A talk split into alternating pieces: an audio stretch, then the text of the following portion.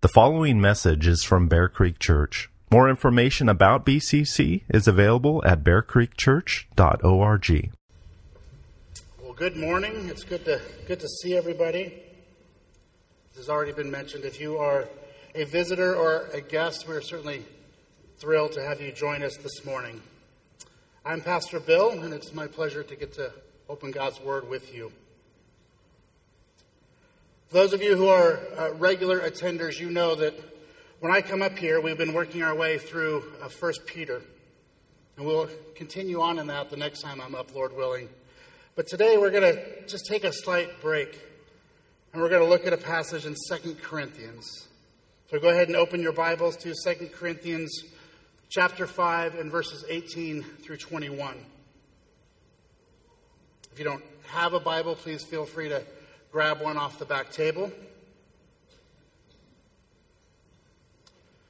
So I've titled this, this sermon, The Great Exchange.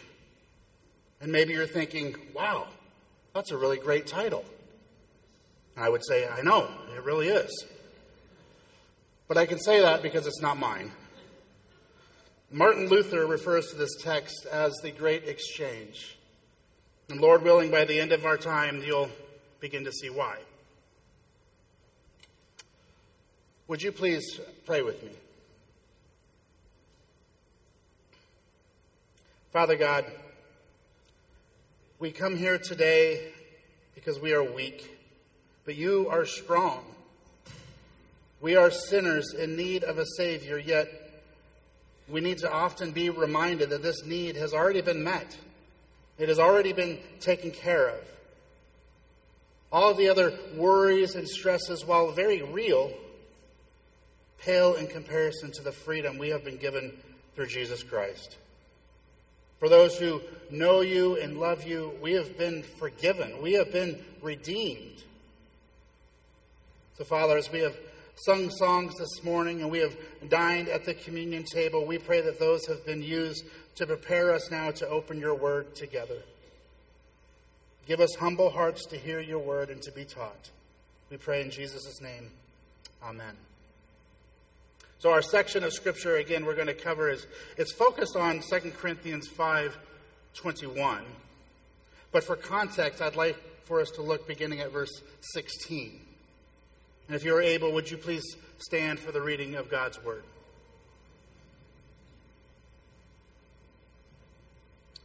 So Second Corinthians five and beginning with verse sixteen.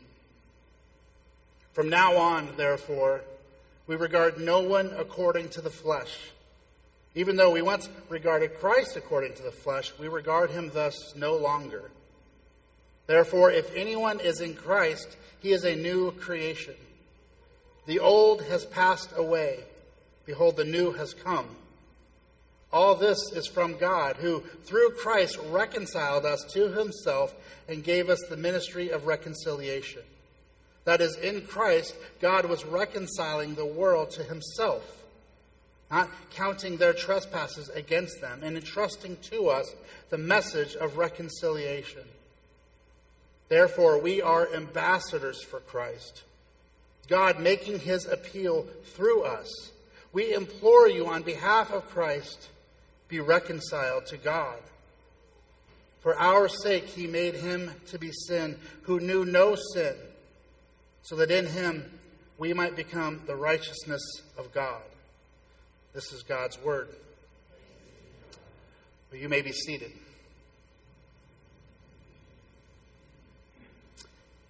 Again, our focus this morning is going to be in Second Corinthians chapter five, and our topic is justification that we see in verse twenty-one. You know, some of us as Christians in our Christian walk, we can tend to focus on justification, and we need to be reminded of sanctification. And others, they tend to focus on sanctification, and we need to be reminded of justification. Well, that's great, but what on earth do those two words mean? Well, the Westminster Shorter Catechism is helpful and defines these two terms this way. Justification is an act of God's free grace wherein he pardons all our sins and accepts us as righteous in his holy sight only for the righteousness of Christ imputed to us and received by faith alone. And sanctification is the work of God's free grace, whereby we are renewed in the whole man after the image of God and are enabled more and more to die unto sin and live unto righteousness. Or maybe we could define them this way. Justification is an instantaneous legal act of God in which he thinks of our sins as forgiven and Christ's righteousness as belonging to us and declares us to be righteous in his sight. While sanctification is a progressive work of God and man that makes us more and more free from sin and like Christ in our actual lives. This is a chart that Wayne Grudem made for his book, Systematic Theology, that describes the differences between the two. So just to give one more shot at explaining the two, maybe we'll call this one the West Medford Catechism.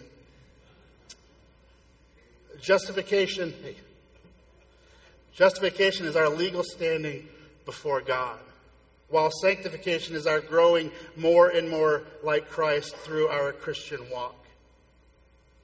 Now, I know what you're probably thinking. Who cares? Why does this matter? Too often we can confuse the two. As well as, like I already already mentioned, we can focus too much on one and not enough on the other. And the truth is they are both significant and important in their own way. If we only focus on justification, we can be prone towards antinomianism or cheap grace. If we focus too much on sanctification, we can be prone towards legalism. We want to land at that sweet spot between the two. So again, we're going to focus on verse twenty-one. But in order to do that, I think we need to have some context. So in verses eighteen through twenty, Paul is describing this ministry of reconciliation that would seem to beg the question, how are we, who are sinners, reconciled to God who is holy? And that's a really good question. I'm glad that you asked. See, we see part of the answer to this question when we look at verse nineteen. That is, in Christ, God was reconciling the world to himself, not counting their trespasses against them, and entrusting to us the message of reconciliation. See how it says, not counting their, their trespasses or their transgressions against them? Well, that seems to create another question in our minds. How is it that God cannot count our transgressions against us? Now, if we've been in church for a long time, we might have heard this before, yet if we're being honest, sometimes we may, maybe not all the time, but at times we can admit that, you know, deep down we think, what do you mean, how are we reconciled? I mean, don't we just say we're sorry for our sins, and then God responds by saying something like, oh, well, that's great.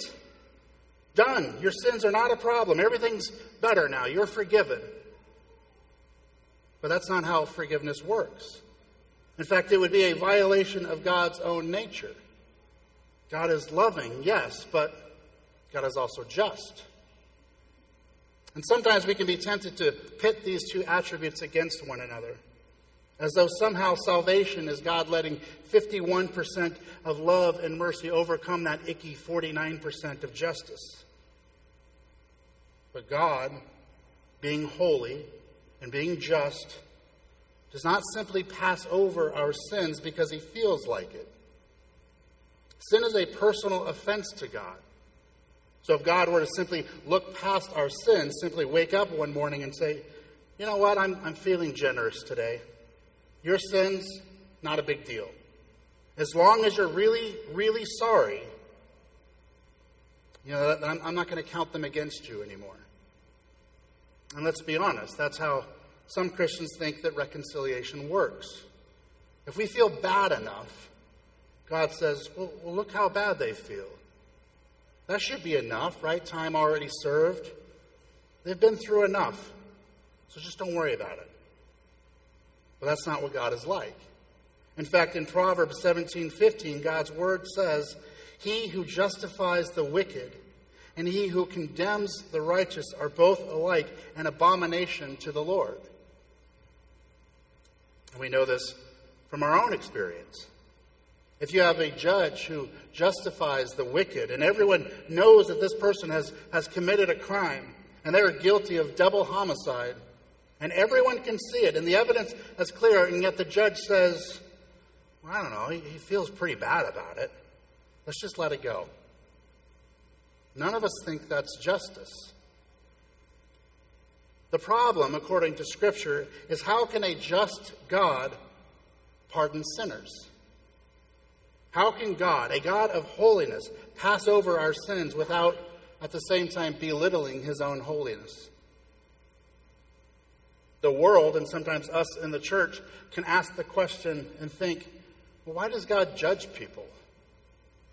But when we understand the holiness of God, the real question is, why does God save people? Why does he forgive people? When we truly understand the correlation between the holiness of God and the sinfulness of man, and not just man generically, but you and your sin, we can then struggle with the question, how can God justify the ungodly? Again, it's not like God to look at wicked people, no matter how sorry they are, and just say, it's not a big deal. That's just it. God does not say that it's not a big deal. The reason that we can be reconciled is through justification. And this passage is the passage that outlines the great exchange, as Luther called it in verse twenty-one. It says, "For our sake he made him to be sin who knew no sin, so that in him we might become the righteousness of God." He made him to be sin who knew no sin. We must first understand that it does not say that God made Jesus to be a sinner. This would do away with the ground of redemption. So then how did God make Jesus, who never ceased being sinless, sin? Jesus never did anything wrong, and yet he was counted as sin. Why? So that as we belong to him, we might become the righteousness of God, the great exchange. His perfect righteousness to us and our sinful wickedness to him. Imagine, like in school, we, we took a test, a test of obedience, obedience to God, and we got an F. Adam took it, our father, and he got an F. In fact, his F was then reckoned to our accounts. And then as we continue to live, we just pile up more and more failing grades. And I know that some of you, your anxiety is just going up with that analogy. So how many Fs did I get? But then Christ, he took the test and he got an A. Now, God is a fair teacher. He does, how does he give failing students a four point oh? Now, all of you students out there, you think, well, that's easy. You just have a teacher with mercy. But teachers also have justice. And they want to see that their standards have been met.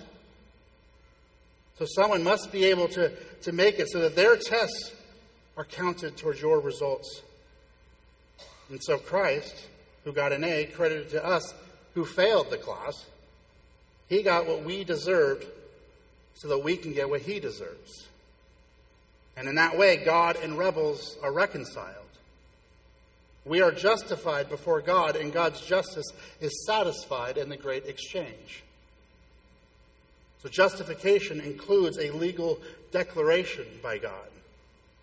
So we're talking about justification, our legal standing before God. So verse twenty-one says, he made him to be sin. Remember in that, in that catechism that we looked at at the beginning, remember what it said. It's the word imputation. Only for the righteousness imputed to us. How do we see this in verse twenty-one? The word imputed is not there. The connection is made between Christ being made sin, who knew no sin, and then us, we becoming the righteousness of God. That is the great exchange that Luther refers to. So we must become righteous in the same way that Christ became sin. That's the connection. How was he made sin? He didn't sin. He had no sin. He was made sin only in this respect, that it was credited to him. It was placed upon him that God would look upon us as the one who sinned. There was no actual sin within him or merit to deserve God's judgment. Logically, then, for verse twenty-one to stand, in the same way, we must be made righteous. Which means we do not possess, in order to be justified, a quality of righteousness, actions of righteousness, or some sort of infused principle of righteousness, but rather God declares us righteous. He credits us as righteous. God says, I will count you as being righteous just as I count Christ as being sin. The righteousness of Christ is imputed to us if you are a Christian. Justification. What you contribute to your justification is your sin. And that's it. It's nothing in you that caused you to be justified or made you worthy of being justified. God gives us the faith that rests in Christ, that receives Christ. So it is not that God gives you just enough righteousness to do it on your own. Even just the desire to follow God is from him. You were dead, dead in your trespasses, but God made you alive in Christ. So we don't want to say that justification is just some legal fiction. Again, God cannot justify the wicked. He doesn't just wave a wand and say, I don't care about your sins anymore. I know the law requires this, but I just I just don't care about the law anymore. That's how a lot of people think about justification. God is always fair. He would be unjust if he pardoned you without cause. But by the righteousness of Christ, he is able to pardon you and credit you to the righteousness that legally can only belong to you because of Christ. Let me try this analogy. I know that scripturally speaking, all analogies break down at some point, but we'll give it a try. Maybe you're a golfer. Well, let me say that differently. Maybe you play golf. I mean, personally, I enjoy playing golf, but I found that if I say that I'm a golfer, it implies a certain level of ability that would not be accurate. So you play golf, or even you've never played, and you're told that your whole life depends on your ability to play eighteen holes and get a score of sixty-two. And you might think, oh, I don't know, I'm not very good. I, I don't think I can do that, at least not easily. I mean, some people can. There are those who could do it. But me, I don't know. I mean, maybe maybe if I work really, really hard, and on that day everything is just right, the wind is at my back, all the conditions are just so, maybe I could do it. Well, that would just be your own moral exertion. And God tells us, well, actually, it's not sixty-two. You need to get eighteen. You need to play eighteen holes of golf with one swing of the club at each hole. You can't do it. It's impossible. That's justification by sheer hard work. And some of us think that that's the way to do it. So another way we can think about this is that you might get the needed score, is that God says, you know what? I can see how much this means to you, how special you are. I'm going to give you a miracle right now, just poof. And you know what? You have, I've given you super abilities. I've given you the perfect swing. And now, well, you're still going to have to work, but I've given you this miraculous, supernatural ability, and now next Saturday you can go out and you can just do it. With this kind of infused righteousness, you could say, in a sense, well, God was gracious, but it's still you doing the work. It's still your effort. Still, the test is, is he going to make it? But it's still about you. Third way of being justified and receiving the needed score in the course is that God says, you know what? Never mind. Go ahead. Just You just walk up to the hole and with your hand just place the ball into the cup. How about it? It doesn't matter anymore. That's not how justification works either.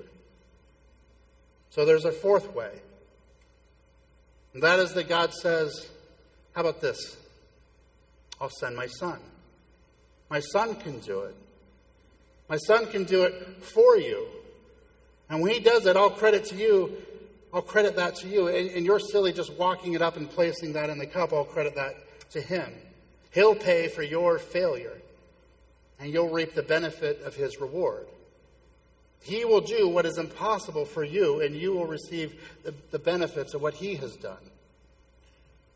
That is justification by an imputed righteousness. Christ bore the curse of the law so that in him we might become the righteousness of God. Not because you are in possession of it, but because it's been credited to you. So why does this Why does this matter? What should be the impact of this in our daily lives? I would argue that a proper view of justification ought to have a significant impact on our lives. Martin Lloyd-Jones, who was a Welsh pastor in the nineteen hundreds, in his book Spiritual Depression, sounds like a page turner, he argues that many Christians are bound in a miserable state because they have not properly understood justification. He says they are probably Christians, but they're not very useful because they're joyless and miserable all the time. Sounds like a Welsh minister, doesn't it?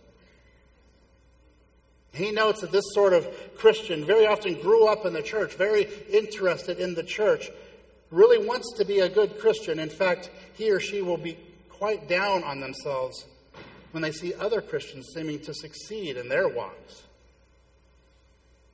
These are the sort of Christians, and I imagine that we have some in this room. You don't feel inspired reading missionary biographies. Why would you want to read that? You already feel like a terrible person. Why haven't I gone anywhere? I haven't given up my life like that. You read about the heroes of the faith, you don't feel inspired. You read sermons from Puritans, and you wonder if you're even actually a Christian because your faith doesn't look like that. Lloyd-Jones says that's exactly what the devil wants to do to us. He wants you to be so focused on your sanctification, our growing in faith, our becoming more and more like Jesus, so focused on your sanctification before you ever properly understand justification. He can get us to be interested in all sorts of good things and move so quickly past justification that all you think about is all you have to do and how you have to get better, not have that, not do this, which is a proper impulse, but it is improper if it is not rooted in and flowing out of the gospel. And so the devil gets us noticing all the things that we haven't done, all the things that other Christians are doing, anything to keep us thinking about ourselves. He said the ultimate cause of spiritual depression is unbelief. For if it were not for unbelief, even the devil could do nothing. It is because we listen to the devil instead of listening to God that we go down before him and fall before his attacks. It is Martin Lloyd-Jones who famously said, our problem is we listen to ourselves instead of talking to ourselves. Well, what on earth does that mean? At face value, it seems a little odd. He means we're always listening to ourselves, telling us how much we are failing, rather than talking to ourselves and speaking the gospel. We listen to the voice that says, we are not enough, instead of preaching the gospel to ourselves that says, with, with Jesus, it is finished. Say goodbye to your past. Stop comparing yourself with other people. You have the same righteousness as God's very Son. If you are a Christian, Jesus' righteousness has been imputed to you. And when people say, and this can be a very modern thing, people will say, well, I just can't forgive myself. Well, what do they mean? Of course you can't forgive yourself. And often we apply the wrong medicines.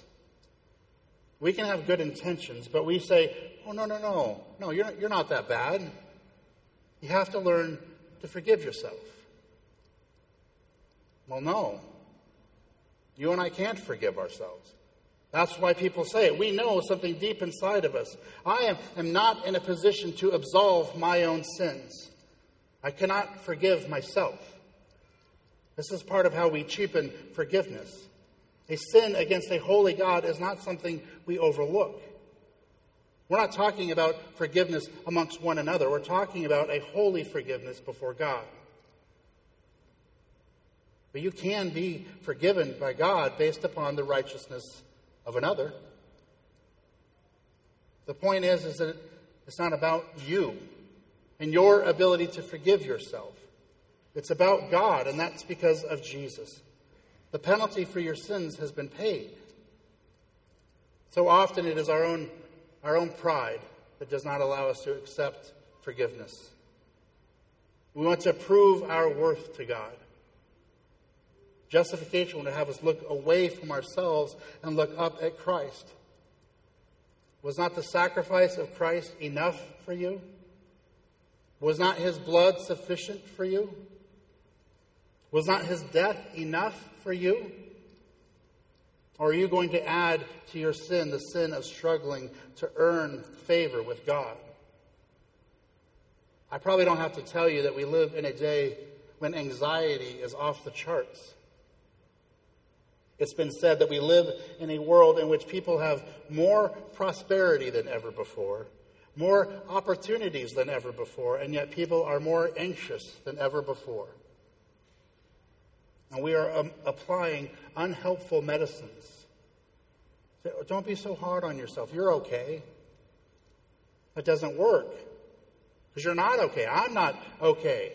Now, it's true. We can feel shame for things that we ought not to feel shame for. But in the broadest sense, you're right. There's guilt. We are sinners. Do not heal the wound lightly by just passing, you're okay, we're all okay.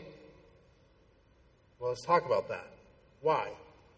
Why can't you forgive yourself? Why are you so anxious? Why are you so hard on yourself? Because you're a sinner. And no matter how hard you are on yourself, it's not even as hard as you deserve. But here's the unimaginable good news. God has already treated his son with all the judgment that you deserve. And that is credited to us. It's nothing for us to perform, nothing for us to prove. A right under, understanding of justification ought to make us humble. If we think about this as categories, maybe the first category has us thinking, oh, I, I'm, I'm always the Christian who seems to be failing. But maybe in the second category I want us to consider, you look and you think, I don't know. I think I sort of come out on top. I'm just glad I'm not as messed up as some of those other Christians. Whew. I'm glad that I really grew in my faith and now I really have this, this great theology. I've learned all these important lessons. Well, maybe you have. But have you considered, have we considered that you might be actually trusting your, in your own righteousness?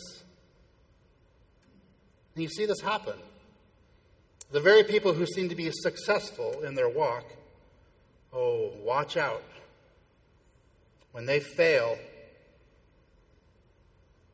they've, they've never learned to rely on the gospel. They've always sort of mentally assented to it. They always kind of said the right thing. They always knew the right doctrine. But inside, they could kind of convince themselves that they're basically, I mean, if they're not getting an A, maybe a B plus. When everyone else is getting C's and D's, until the time when they fail, when they sin, And you learn how much we've really not been relying on grace at all. We've been relying on ourselves. This is why I say that justification ought to make us humble. If you and I are justified, not according to works, but by faith alone, in grace alone, through Christ alone, why do we sometimes insist on everyone else being justified before us by works?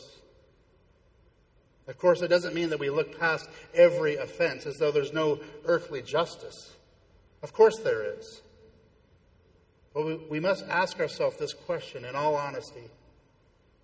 Why am I confident to stand before God? It's not because of your church attendance. It's not because of your retirement portfolio. It's not because of your job.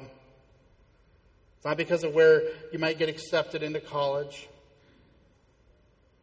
It's only because of the righteousness of Christ. And that means if we truly understand this, the gospel of unmerited grace, if that's what you've received, if that's what you and I are resting on, sheer unmerited grace, then shouldn't our response be the same? Not setting aside the law. Paul deals with that in Romans when it says, "What shall we say then? Are we to continue in sin that grace may abound?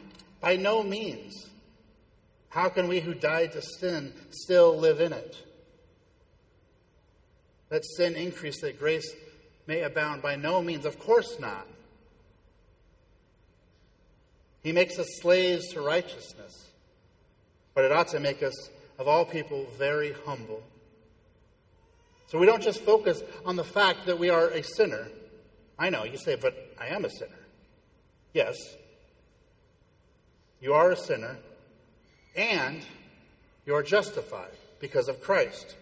So scripturally speaking, if you are a Christian, you are a saint. We have in our day the burden, as another author called it, of the infinite extension of guilt. Guilt is everywhere. Everyone is constantly telling you all that you're doing is wrong. Perhaps you don't, you come from the wrong background. You have the wrong education. You don't separate your recycling into the right containers. You haven't done enough for people. You haven't done enough here. You have, you have too many sugars in your diet. On and on and on. You haven't raised your kids right. You have too much time in front of the television. We have the infinite extension of guilt. In our current society, there is very little grace shown to one another. No forgiveness. Yet get one chance and you messed up, and it's infinite guilt. Our world has the Christian category of depravity and guilt, and has lost the categories of mercy and forgiveness. And there are books after books about this. We all have any number of, of scarlet letters pinned to our chest. Some have been pinned on for us, and others we've pinned on ourselves. Justification is the medicine that our world so desperately needs without even realizing it. And have you had those moments, even as a Christian, these, these moments where suddenly it, it hits you? And the truth makes its way that long distance from your head down into your heart. And you feel that sense of wonder and amazing freedom. And it doesn't make you want to go out and sin as many sins as you can.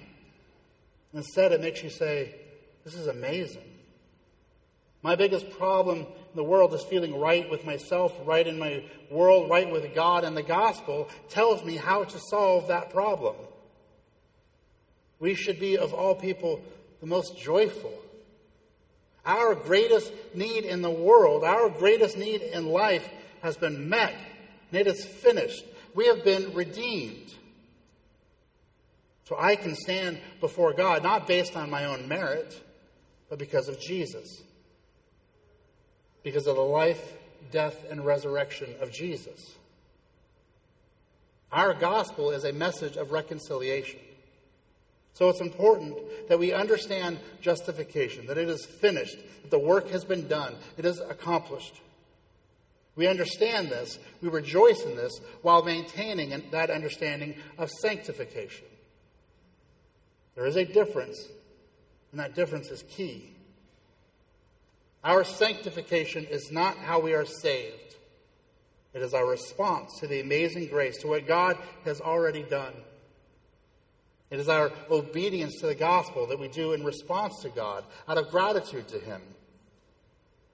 It is not how we are declared righteous. We are only declared righteous because of Christ and what he has done. Sometimes we see obedience as that thing that, well, we don't really want to do, but we feel like we kind of have to do it. I mean, I guess, I mean, for all that God has done, which I didn't ask for, mind you, but he did it, so I guess I have to obey. I have to respond. I have to pay it back. Justification comes from God's grace alone and is ours through faith alone. But we cannot miss that the ground of our being declared righteous by God is due to the work of Christ alone. To understand this, we need to consider the two main covenants that God has made with humanity.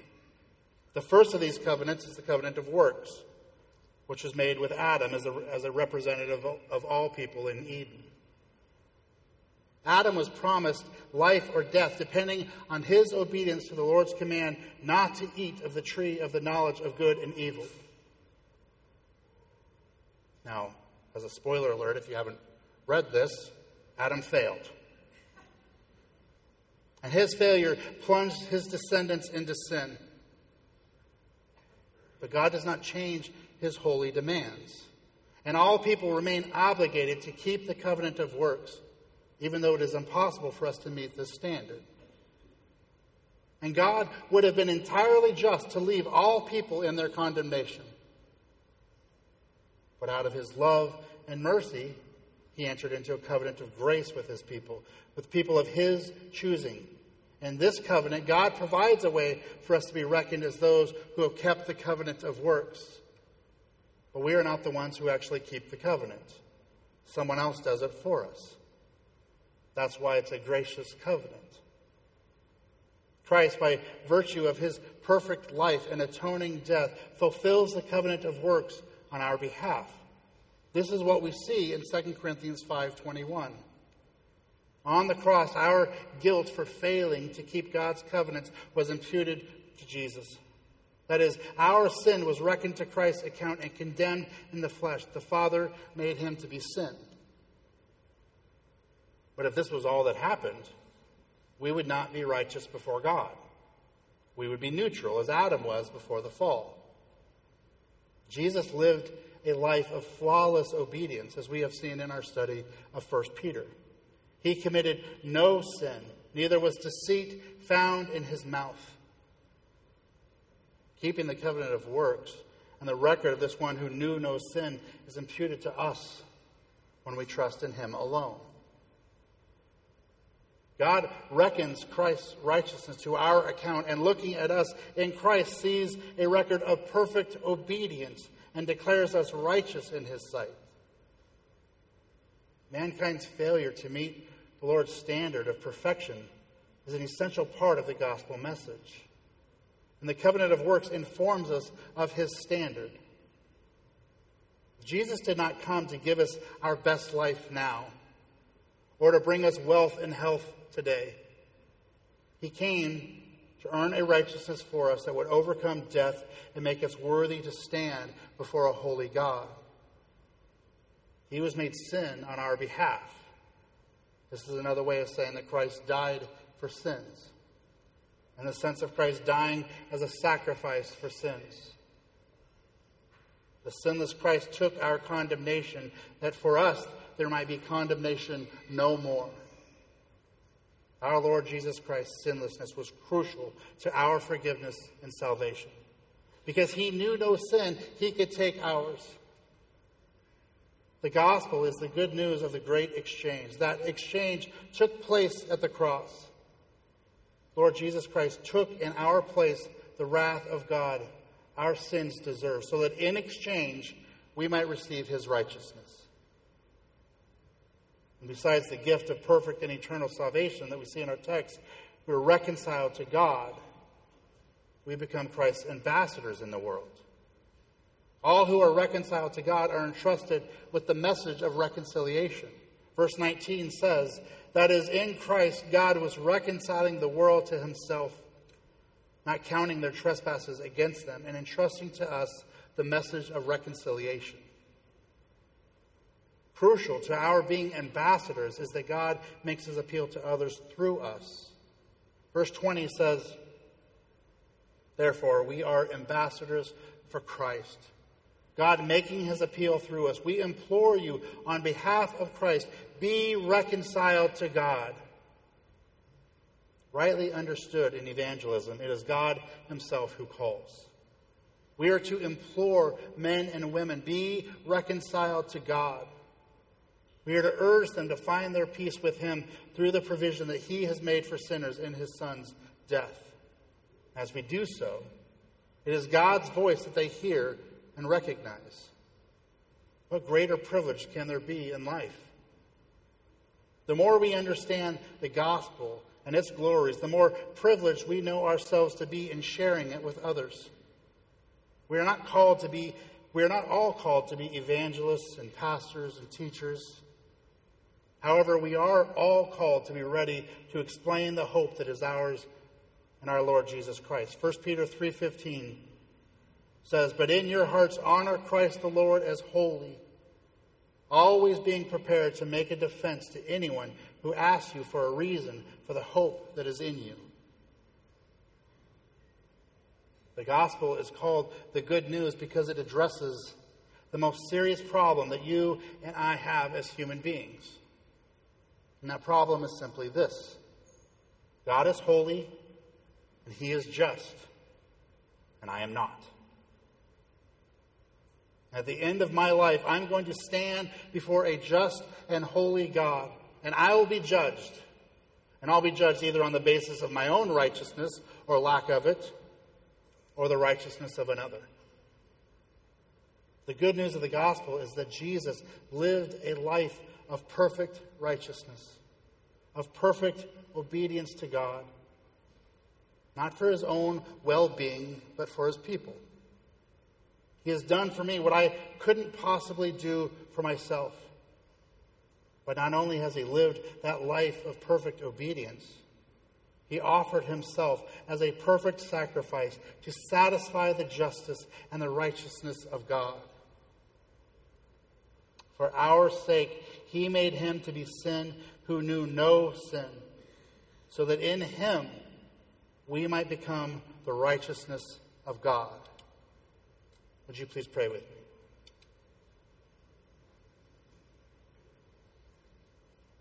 Father God, what good news it is that we are not justified by our time in prayer or by our parenting, by good grades, by preaching, by suffering, by helping the poor, by the cleanliness of our homes, by having babies. We give thanks that we are not justified by any of these things, for we know that a person is not justified by works of the law, but through faith in Jesus Christ. And in that and in him we rejoice. We ask that you would pluck out that pride that is in us, that wants to boast in our salvation, as though we are the ones that get the credit. Let our boasting be in you and in your grace and mercy. In Christ we pray.